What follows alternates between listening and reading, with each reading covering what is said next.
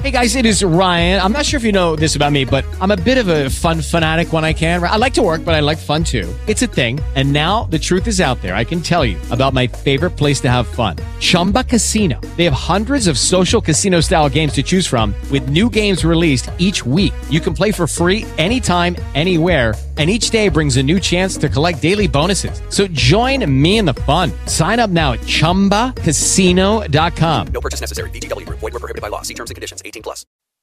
KFI AM uh, 640 live everywhere on the iHeartRadio app. Our last hour uh, that we were together before Gary and Shannon. Uh, some of the big stories that we are covering. Just a quick note, by the way.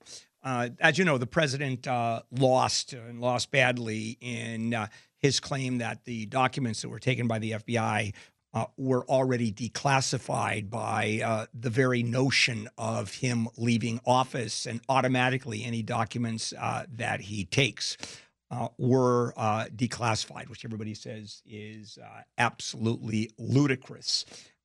but here is the, here is an interesting sidebar story to that. Before we jump into the homelessness story, and that is in the papers that former President Trump filed in response to the FBI grabbing those documents. Uh, his definition of classified versus uh, not classified, the lawyers don't even bring that up in the papers. It's only him saying that. They do not bring it up in, in the documents. Why is that? Because they know they weren't classified. And you can't lie. And the judge even said, hey, you argue classified. Uh, why don't you put it under the penalty of perjury? Why don't you sign a document saying you believe they were classified? Lawyer, these lawyers wouldn't do that. They just left it all out. Uh, just a note. Okay, now, uh, last night, uh, Karen Bass and uh, Rick Caruso uh, had their debate. Uh, who's going to be the next mayor of Los Angeles? And the big issue, and what they both talked about, is the homelessness in the city of Los Angeles. And at the same time, I mean, that was the big issue last night.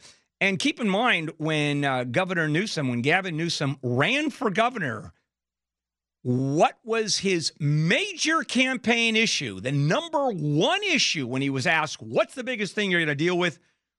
Homelessness.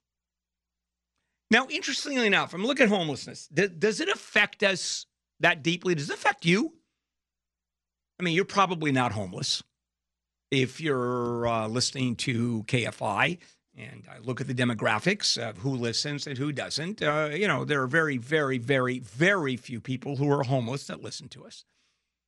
And so, how does homelessness really affect you? I mean, if you're a business owner and the homeless people are in front of you, in front of your business, and there's a camp there, of course, that's going to affect you. Uh, if you're walking down the street uh, and a mentally ill homeless person comes up and starts harassing you and screaming at you, of course, you're affected. But for the most part, uh, people, uh, you're driving past the homeless. Let's say there's an encampment on the sidewalk or an encampment under an overpass, and you're driving past it. Uh, are, are you really affected by it? Uh, the answer is probably not. I mean, it's not pleasant uh, to look at. You're reminded of how society shouldn't be this way and maybe the kind of pe- uh, people, uh, kind of person that feels sorry for those folks. I get that, but how does that really affect you? And it does. Think about it. It has become, if not one of the, but the major issue. Probably crime is uh, is up there in terms of local issues. So what's going on? Well, Southern California, Los Angeles, the epicenter of homelessness in the entire country for all kinds of reasons. Uh, it's a very liberal city, very liberal state. Uh, the weather is spectacular. Uh, homelessness in Albany, New York, in the middle of winter is a little bit tough. Uh, here, it is a lot easier. And the issue of homelessness has become a very, very big deal. And why is that? Well, because I got to tell you, people are just up to their eyeballs in it and they can't take it. And even very liberal cities, uh, for example, uh, Sacramento, uh, guess what? Uh, the city itself taking a much harder line on homeless encampments. Uh, it's uh, enforcing a ban, a new ban on public camping by the end of the month, if the courts allow it. That's another big issue. So you've got Los Angeles. Uh, you have uh, cities all over California, actually all over the country, even New York, who, you know, sanctuary city where Mayor Adams has opened up his arms to the undocumented and said, We're going to take care of you because that's who we are. Even there, hey, we've got to deal with homelessness. Big, big problem. Is there an answer to homelessness? There actually is. The problem is, in order to successfully deal with homelessness, in order to uh, also comply with the legal decisions that have been made, saying that uh, there cannot be one homeless person on the streets without being offered shelter, and there has to be enough shelter to take care of every single person on the street that's willing to accept it. And so, what is the answer? Well, the answer is providing shelter, both immediate shelter, which a lot of homeless advocates are saying, we don't want that. That's not the answer. That's a band aid. What we need is long term shelter for the homeless. So there's the answer right there long term uh, homeless, long term shelter. Is there a problem with that? Um, not really, other than it will take astronomical amounts of money to deal with it. And I mean money to the point where it becomes by far the biggest budget item in a state, in a city, in a county, to the point where other programs will just have to fall by the wayside, to the point where public services are going to have to be either fall or be decreased. I mean, it's going to take that much of a commitment. And frankly, I don't think we're ready for that. I mean, I pay my tax dollars and I want the cops, I want the police, I want good schools for the kids. I don't want my tax dollars first and foremost going to the homeless problem. And that's exactly what it's going to take. And so you have these liberal mayors and county officials uh, that are spinning and deciding, you know, we've got, we have to get more serious about this. And homeless encampments are disappearing, sorta. Because you know what's going on? They come in and rouse the homeless encampment. And I've seen this happen on my way home. I go under an overpass, and on the sidewalk, on both sides of the street that are covered by this overpass, both sides of the street has this homeless encampment. Right? The tents are there. Notice everybody has tents now. There aren't any cardboard boxes anymore. I don't know if there's a surplus at REI, uh, a sale at REI, or they give it away. I have no idea, but it's all tents now. And some of them are big tents. Some are two bedroom tents, you know, with a family room. I mean, those are big tents. And so they're cleared out because it's against the law to park on the sidewalk, to in camp, to camp on the sidewalk. So the city comes and people are told you got to get rid of this stuff. And they either do or don't. Most of the time, the homeless do pack up their stuff and then they go half a block down the street and they set up.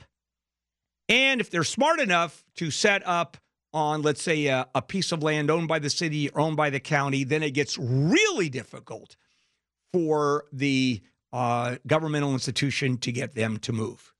So it all becomes a band aid. So there's a couple ways of approaching it.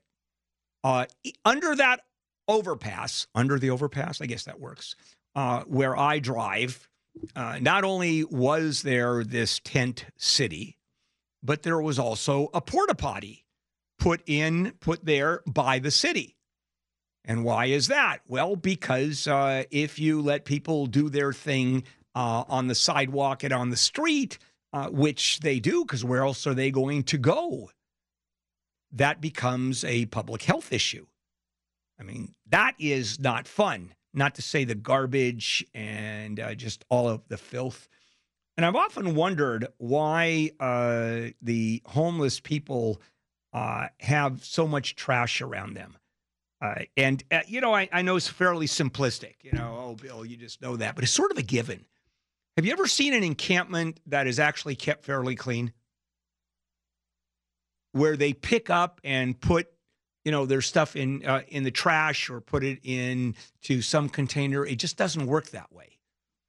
And I've often wondered, and I and I tend to think if I were homeless and I had to live in a tent, uh, would I just throw trash out uh, the front flap of the tent?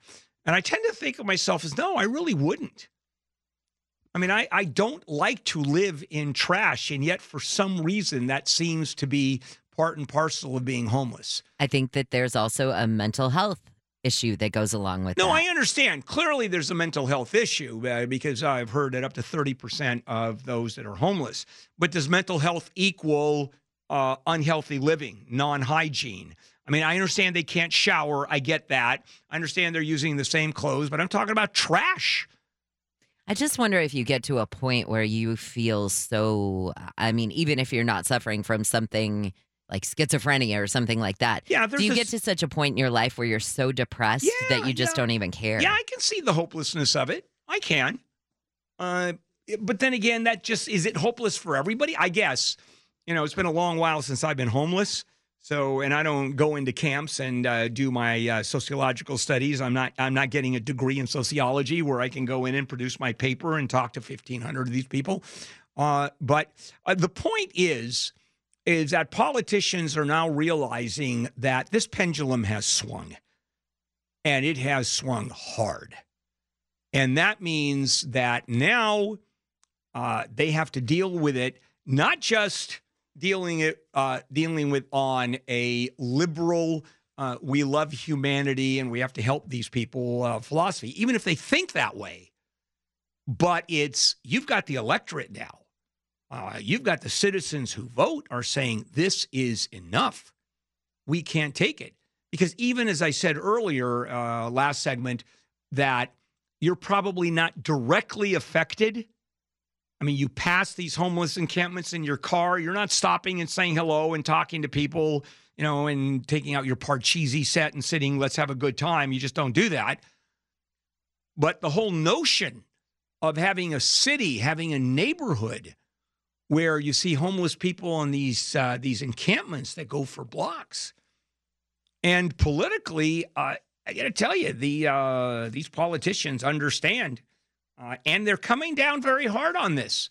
You have cities that heretofore would always uh, view uh, their um, uh, view their administration in terms of helping the homeless, being uh, very gracious. No, uh, not anymore. And and while this is going on, the amount of money that's being poured into the homeless situation is insane. California's given more than $12 billion in recent years.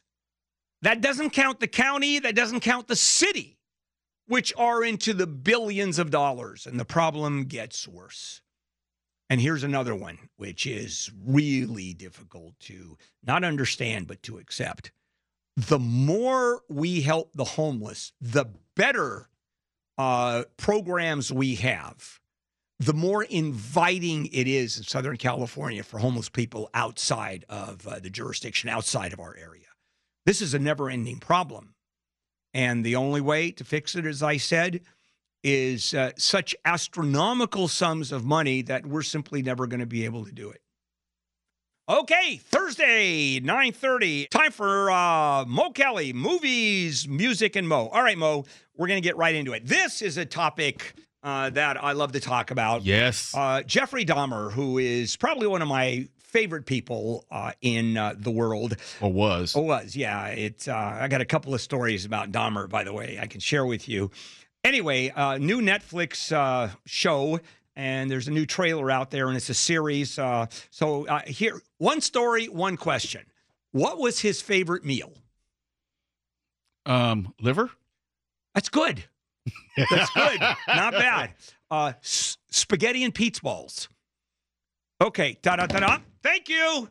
And uh, okay, quick true story. I was laughing on the inside. I know you were. Uh, my brother got married uh, in Milwaukee. Okay, uh, that's where uh, his uh, wife's family is from. So we went there for the wedding, and uh, the wedding picture, as you take, there was a small wedding, so you have the wedding pictures. I piled every because this was right near where Dahmer's uh, the apartment building was.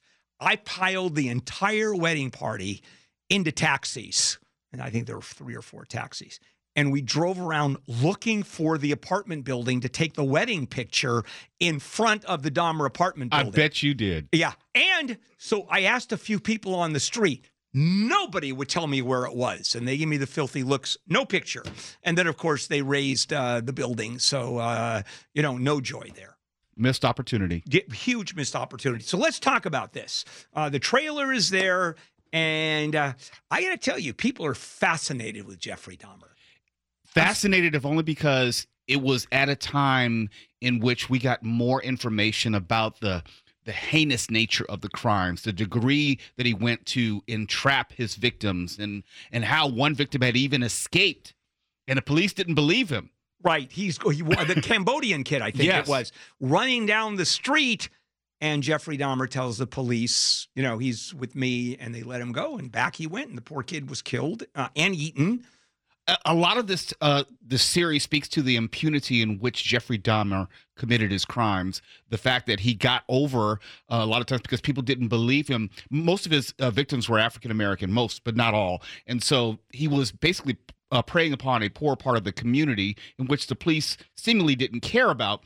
And this uh, series is specifically from the standpoint of how the economic and also racial dynamics of Milwaukee at that time in in large part helped Jeffrey Dahmer commit those crimes. Yeah, and the, I don't know if you saw that video that was released. Uh, he was in prison in his cell, and he had his roommate slash lover in the cell, and they talked about their uh, sexual relationship for one, and talked about the freedom they had, and how he basically laughed at the system. Uh, because uh, he couldn't be put to death because Wisconsin does not have the death penalty. So all he got was life imprisonment uh, until someone shanked him, and uh, that ended uh, his sojourn in prison. Yeah, yeah, that was pretty much predictable. There was no way he was going to live out that term, if only because there were so many people connected to victims who were on the inside talking about that particular portion of the Milwaukee community. It was guaranteed. Hmm, interesting. Uh, and uh, when's this come out? Um, it's out now. Oh, it is. I'm Yes. sorry. I just uh, I thought the trailer was out there. but- Yeah, they left the trailer. That said, this is, uh, if I'm not mistaken, the series is or the beginning episodes are available now. Okay, well, that's one I'm certainly going to watch. There's a few that I want to watch, and I want to ask you uh, about what's on your top ten list. But we'll do that uh, probably uh, next segment. Um, the podcast, uh, the serial podcast uh, that freed uh, Mr. Syed, uh, that is fascinating. It's fascinating, but I actually want to talk to you about this from a legal perspective. He is free in terms of home detention, but he is not free from possible future charges. that's correct. And Uh, there's a distinction to be made there. There is. He was not acquitted. Uh, he was not factually acquitted. You can you can have a judge say at some point he is factually innocent, where legally you not only are you acquitted, not only are you not guilty legally, you are completely not guilty. That's not the case here. This was prosecution misconduct. And what the judge did is set aside the uh, verdict based on the fact that there was prosecutorial misconduct. Had they brought that up at trial, uh, Right. he would have uh, Been a mistrial. It would be a mistrial. So uh, it's now uh, the prosecution has the ability of retrying him, but not after 23 years. That's not going to happen. What people may not know is part of the reason why the, the verdict was set aside was the prosecution, to your point, as far as misconduct is concerned, they did not disclose evidence to the defense, Which- which, could have been exculpatory. Right. Uh, I mean, it's uh, yeah. Then there's the other issue: is it harmless error or not? Is it's such a small issue? that That's what wouldn't say, could have changed. been, right. Right. No, but I think, but the judge said that this was important enough. But let's talk about uh, the uh, the issue of the influence of podcasts because this is what did it. This podcast. And the podcast uh, was basically using known evidence, known information. It wasn't pulling, it wasn't like overturning leaves and rocks trying to find things. They were talking about things which were in um, the known evidence and information to the available to the public. And if anything, and I'm going to borrow Steve Gregory's Unsolved here. when you have a laser focus on a case, you can also depend upon crowdsourcing of information. We had random people, normal people, lay people investigating this case on their own and helping generate interest for legal authorities and law enforcement authorities to go back and do their due diligence. And to your point, uh, because of podcasting, because of the internet, now there are effectively 300 million detectives in the United States. because we all fancy ourselves as smarter than we are, or we can find out something that the government or law enforcement may not be able to find. Yeah, and uh, I tell you, it, it's working. I mean, the fact that uh, uh, what has always nailed me about uh, these cases where exculpatory evidence was denied, was uh, there were lies done by the prosecution, the police. Uh, the the prosecutors always stand by their case. We stand by our case, even if DNA proves it wasn't that person. It just drives me completely crazy. Uh, Mo, one of the uh, topics that uh, we're going to bring up is. Uh, uh, these re-releases Yes. uh, that are going crazy. Uh, Avatar, by the way, is going to be re-released. They just put it up on screens, and this reminds me of uh, the re-release company of the planet, and that was Disney with its animated uh, movies, Snow White and Pinocchio, etc. Every seven years, they'd re-release it, and the only cost was bringing the film to the uh, to the movie house. That was it. They had to pay someone to physically bring those canisters of film. But you understood at least the strategy behind it because uh, my mother growing up and seeing those Disney movies, well, when I saw them, I was a different generation. So there's a new generation of kids who can watch these movies. And back then, of course, you know, that was the only way that you could see a Disney movie. They were there weren't any home rentals. There was no streaming. There was no way to see them. So why not re-release it for another generation to fall in love with? That makes sense. And then uh, uh, it was, and, and and even when they were re-releasing it, uh, I think it's Ron Miller, uh, who was the son-in-law of Walt Disney, married one of his daughters, uh, was president for a while. And, Talk about marrying up. yeah, and well, and he completely destroyed uh, the company until Mike Eisner and Frank Wells came in, and then they were the ones that released it on uh, on VHS tapes, Mm. and everybody said they're crazy. They're completely destroying the every The seven pipeline, years. right. Yeah, and it turned out, of course, that was one of the most brilliant moves on the planet. So let's talk about Avatar uh, coming back to the theaters. Uh, you can watch it on a. Uh, I have a huge screen at home, a TV screen. Uh, you know, and I went once and I saw it in uh, you know 3D at the big screen. It was terrific. But I've done that, been there, done that. So what's going on with this? Is this going to succeed? I think this is very similar to what Disney tried to do. The original Avatar was released in 2009. So you have almost a generation of young people, movie uh, purchasing public, who hasn't seen Avatar or hasn't seen it recently. There's no real cultural affinity for it. And so they're re releasing it in the hopes that it will inspire interest in the upcoming sequel. I don't think it's going to work.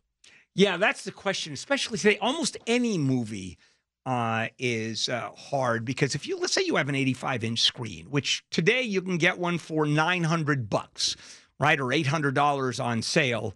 Uh, you know, why would you spend? Is it fifteen dollars a head to go to the movies these days? On a good day, Okay, and then so you had three of you or four of you or even two of you. There's thirty dollars, and you got popcorn. So you get a bucket of popcorn, which costs you eighty six dollars, and then you have uh, you know the Coke, which costs you twelve bucks, and so you're out forty bucks. and you can see Avatar at home.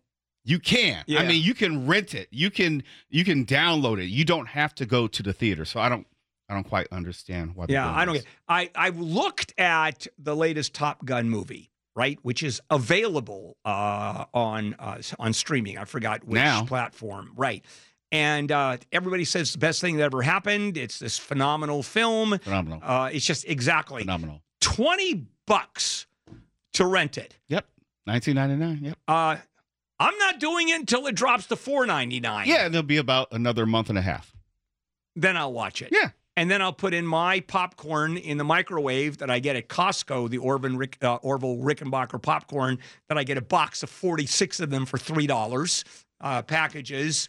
And I sit back and watch the movie. Why? I, I truly don't understand how movies do well today, and and they don't, do they? For the most part. No, and the movie industry has been declining. We know that uh, Regal Cinemas, their parent company, Cinema uh, Cineworld, just filed bankruptcy. So theaters are becoming increasingly more scarce, and there are fewer films which are being released in terms of wide release. So there are fewer films for these movie theaters, brick and mortar theaters, to actually generate income. 10 years from now, 15 years from now, are we even going to see movie theaters? Uh, I would say 15 years from now, they probably would be obsolete as we know them. Yeah, we're in the middle of some big changes. For example, radio stations, us sitting here, I A- a physical station. I don't think you're going to see that in 10 or 15 years. Don't say that too loud. Uh, no, it doesn't matter. Content, you know, iHeart, uh, you know, all I these I know. podcasts and stuff, so they don't care. Shannon, Yes. do you go to movies? Uh, you know, I used to enjoy going to movies and then the pandemic hit, right? And so you get used to watching stuff at home on your own. And then you go back to the theater and you're like, I don't want to sit with all these people. No, and the floors are sticky. You don't You even know, know, and they're- who was here before. And they're talk exactly who sat in his chair? What did they do? Were they touching themselves? I don't know. You know, and Well- then the people they're talking through the movie like they're your parents. You're like, what was that guy in? It's like, lady, do you forget how to act? That's true. Everyone forgot how to act. That's true. People talk through films. yes, it drives me insane. Yeah. Well, you're not the only one because uh, a lot of it. So I didn't even ask Mo. Mo, do you still go to movies? Very infrequently, maybe once every three, four months. I have not been to a movie, and I used to be a two, three movie a week guy. Yeah. I mean, I was the demographic. I probably haven't been to a movie in four years, five years. It's just too comfortable to be at home, you know? yeah. And you- My thing is peeing. I bet. That too. Uh, yes. There's a you time know, in a man's life uh, when yeah, that hey, I'm becomes a priority. I'm Two putting and a half this on hours is a long time. yeah, Yeah. Just put it on hold, and uh, I'll be right back. You have the pause button. That's Mm-hmm. why God invented pause buttons, so you could pee. How many times do you pee in it? Let's say the film's uh, two drink. hours. Uh, a couple, three times. Three times. Well, I drink a lot. yeah. I'm I'm a big drinker. A lot of fluids. go Lot into of my, fluids. My body. Prostates matter. Right. Right. I don't even want to go into that. What is it about the prostate as you age? Does it get smaller? No, it gets No, larger. It gets larger. It gets spongier. Yeah. Oh. Yeah, it's uh, yeah, it's just one of those things. Eighty-five percent of men over the age, I think, of sixty have an issue with their prostate. I mean, everybody has an issue with their prostate. Yeah. And I, I don't have one, right? no, you No. do not have one. Well, that's No. good. You have, one less thing to worry about. yeah, you have bits and pieces that we don't have. okay. I would be because of my uh, world of uh, reproductive technology. Mm-hmm. I'll be more than happy to start drawing a diagram. I Mm-hmm. know more about you than you do. Okay. That's really unsettling. Okay, this got uncomfortable. Good night. I'm going to leave. Have a good day. All right, uh, all right. Quickly, Mo, what are you talking about this weekend before I go to Shannon? All Don't these, go away, Shannon. all these legal issues going on in, in Washington D.C. and it's changing by the minute. So who knows what it'll be by Saturday? All right, Shannon, Gary and Shannon show. Yeah, I don't I don't really know. There is a well planned show. All right, you have a good show, Shannon. We'll catch you. you. this weekend, Mo. Take care. All right, Handel and the Morning Crew, KFI AM 640 live everywhere on the iHeartRadio app. With the Lucky Land slots, you can get lucky just about anywhere. This is your captain speaking. Uh, we've got clear runway and the weather's fine, but we're just going to circle up here a while and uh, get lucky. No, no, nothing like that. It's just these cash prizes add up quick. So I suggest you sit back, keep your tray table upright, and start getting lucky. Play for free at LuckyLandSlots.com. Are you feeling lucky? No purchase necessary. Void where prohibited by law. 18 plus terms and conditions apply. See website for details.